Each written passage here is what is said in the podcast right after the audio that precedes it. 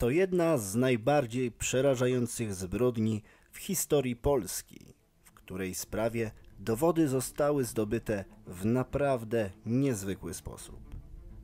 W momencie wydania wyroku przez sąd niemal doszło do linczu. Witajcie na kanale Zbrodnia Niedoskonała. Mam na imię Daniel i w dzisiejszym odcinku przedstawię Wam historię zbrodniczej rodziny z Rzepina, która na swoim koncie miała kilka brutalnych morderstw.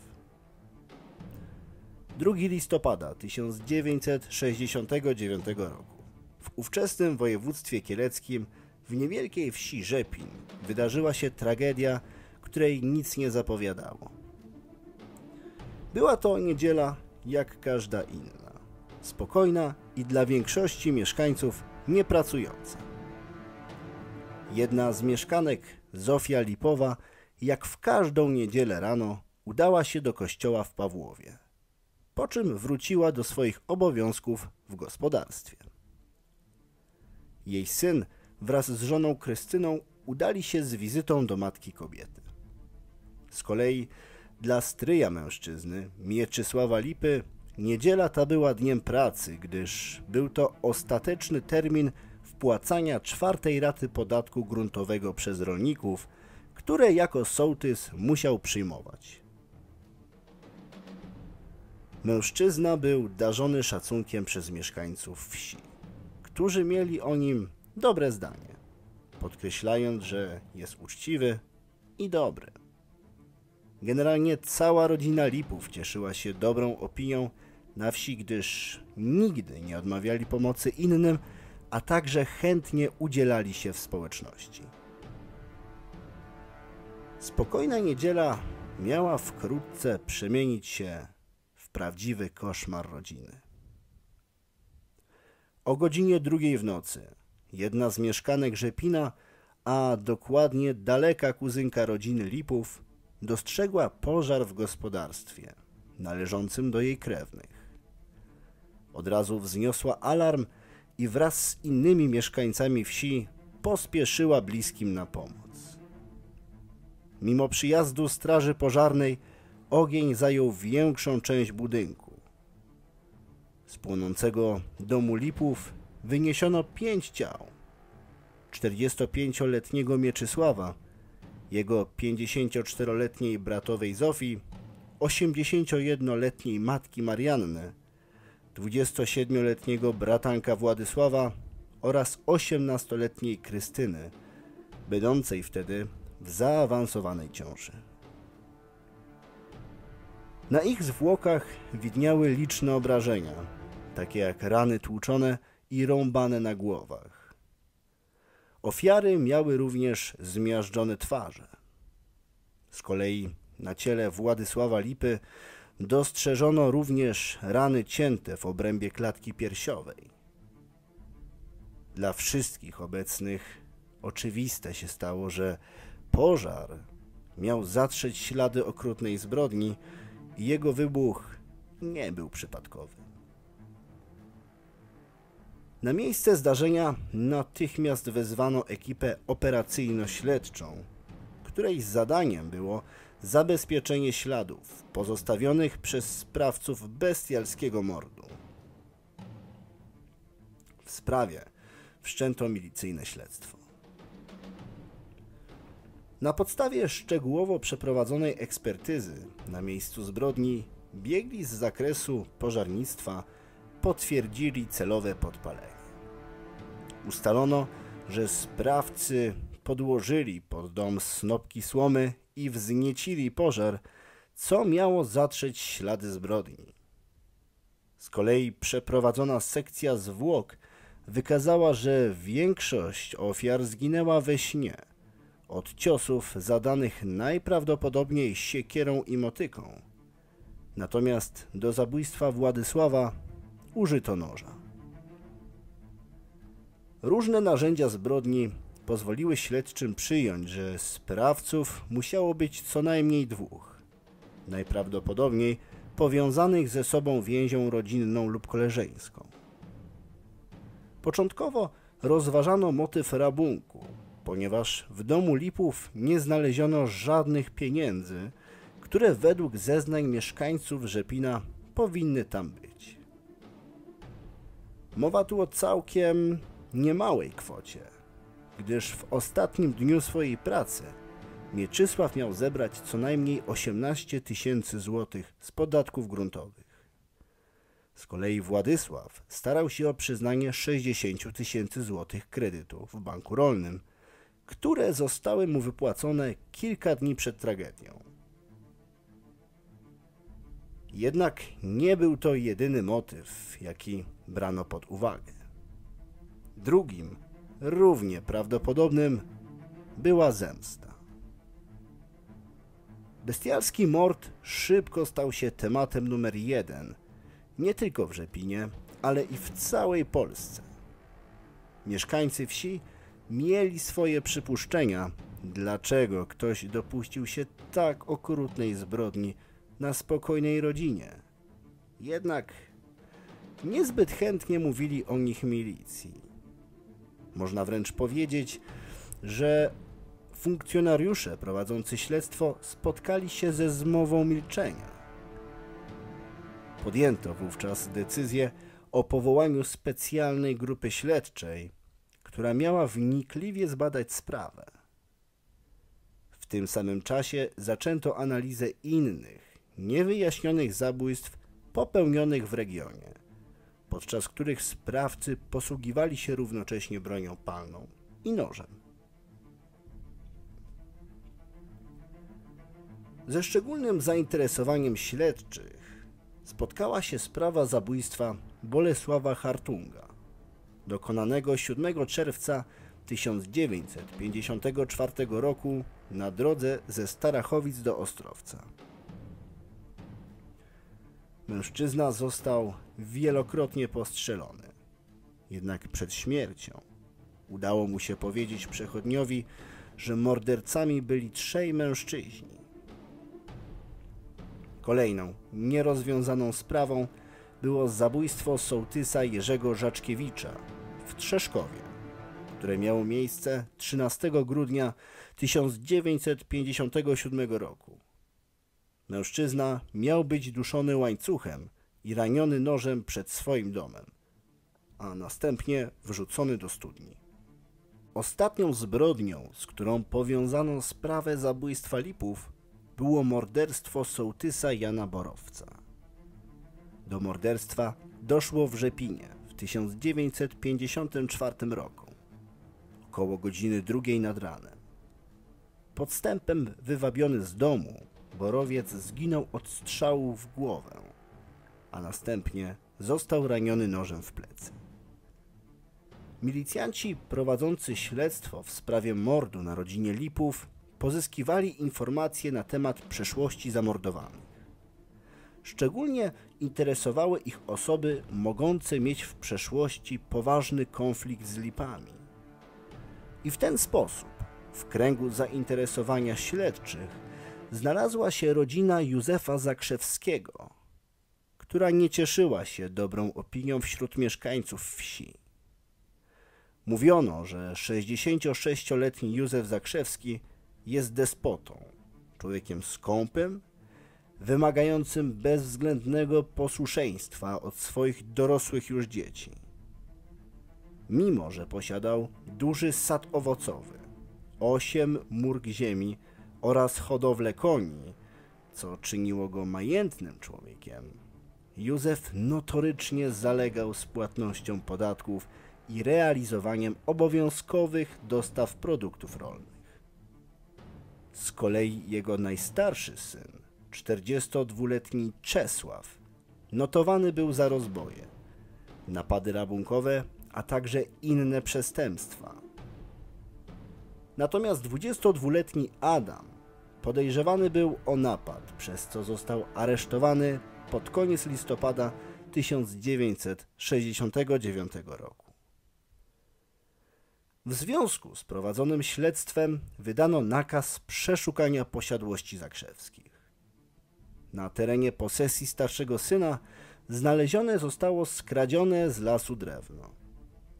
Milicja wykorzystała zarzut kradzieży, aby natychmiast aresztować Czesława. W ten sposób śledczy chcieli sprawdzić jego ewentualny związek ze zbrodnią dokonaną na rodzinie Sołtysa, gdyż jeden ze świadków zeznał, iż Czesław Zakrzewski widziany był w ową tragiczną noc w okolicach domu Lipów. Chcąc uzyskać od niego informacje na ten temat, posłużono się specjalnymi metodami śledczymi. Na początku Czesław zaprzeczał, że ma coś wspólnego z mordem. Jednak wraz z rozwojem sytuacji okazało się, że mężczyzna nie przebywał wówczas w domu i nie posiadał żadnego alibi. Mimo to Zakrzewski konsekwentnie milczał. Nie dość, że nie odpowiadał na pytania śledczych, to dodatkowo udawał chorobę psychiczną. Podczas jednego z przesłuchań przez pół godziny płakał, powtarzając: Boję się, żona mnie bije. Oprócz tego, nieraz prowadzony przez strażników z pokoju przesłuchań do celi, czołgał się po podłodze. Jednak badający go lekarze stwierdzili pełną poczytalność. W końcu postanowiono zastosować wobec Czesława specjalne środki śledcze. W jego celi umieszczono wówczas agenta, którego zadaniem było zaprzyjaźnić się z podejrzanym i zdobyć jego zaufanie, aby następnie wyciągnąć od niego informacje na temat dokonanej zbrodni. W tym samym czasie w domu Zakrzewskich zainstalowano podsłuch. Przełom w śledztwie nastąpił po pięciu miesiącach od aresztowania mężczyzny. W lipcu 1970 roku Czesław dał się namówić przez współwięźnia do napisania listu do Radia Wolna Europa, który miał mu zagwarantować uniknięcie stryczka. Czesław wierzył bowiem, że agenci Wolnej Europy odbiją go z rąk milicji. Na drugi dzień, podczas zarządzonej w celi Czesława rewizji, znaleziono list. Prawda, którą odkryli funkcjonariusze, zszokowała wszystkich. Jak się okazało, Zakrzewscy dokonali w przeszłości większej liczby bestialskich mordów niż początkowo zakładali śledczy. W liście do Radia Wolna Europa Czesław Zakrzewski opisał dokonane morderstwa w bardzo szczegółowy sposób, potwierdzając przy tym swój udział w zbrodni na rodzinie Lipów, której uczestniczył również jego ojciec i młodszy brat. Ponadto przyznał też, że razem z ojcem zabił Bolesława Hartunga, Jana Borowca i Jerzego Żaczkiewicza, a w lipcu 1965 roku usiłował sam zamordować Jana Kuchnika z Rzepina. Później, już przed funkcjonariuszami, Zakrzewski przyznał się również do innych przestępstw. Czesław miał napadać z bronią na sklepy i restauracje. W czasie wizji lokalnych zaprowadził funkcjonariuszy do miejsca, gdzie ukryto broń, zakrwawione ubrania i inne dowody pochodzące ze zbrodni. Jak twierdził, zamordowani byli złymi ludźmi, powiązanymi z aparatem administracyjnym państwa. Zabijając ich, miał walczyć z komunistycznymi władzami Polski.